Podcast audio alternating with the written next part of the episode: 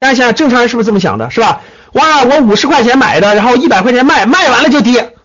普通老百姓是不是这么想的？我卖完了就跌，哎，最好我卖完第二天就跌，哎呀，高兴死了。最好我买完了就涨，第二天就涨，是不是这样的，各位？我问大家，普通老百姓的心态是不是这样的？就是我买完了第二天就涨，我卖了第二天就跌，哎呀，太好了，我是神仙，是不是这样的？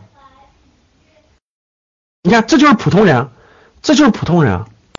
买完了以后横盘两三年，正常的。我买完以后干嘛？放着，两三年都不涨，正常的。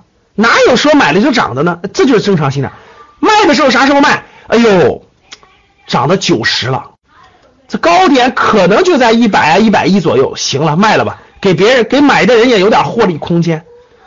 最后他卖不卖不管，但是给别人点空间，人家出了。你看最后人家，这就是高手。各位，我投资课程讲的最多的一句话就是：投资最重要的不是技能技巧，是心态。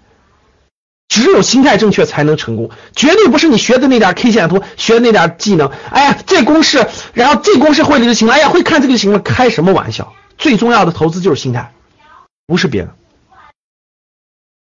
与人方便，你看啊，给进给你的交易对手留下空间，你反而是个最大的获胜空间。这就是不赚最后一个铜板。未买先想卖出，做好风险控制。就你没有买的时候，人家早就想好了，想好了风险是什么了。换句话说，各位看这，花百分之九十的时间，他不是想成功，而是想失败。这句话是我的创业创富课当中最重要的一个原则，对吧？任做投资和创业，各位是一样的。你花百分之九十五的时间，根本就不是考虑你怎么成功，是考虑你失败了怎么办。才是投资的真谛。他花百分之九十五的时间，把所有的可能的失败都考虑明白了。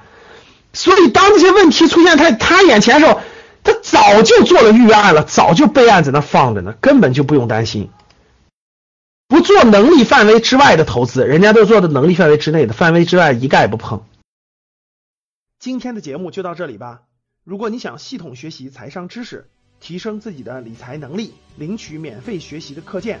请添加格局班主任五幺五八八六六二幺，我们下期见。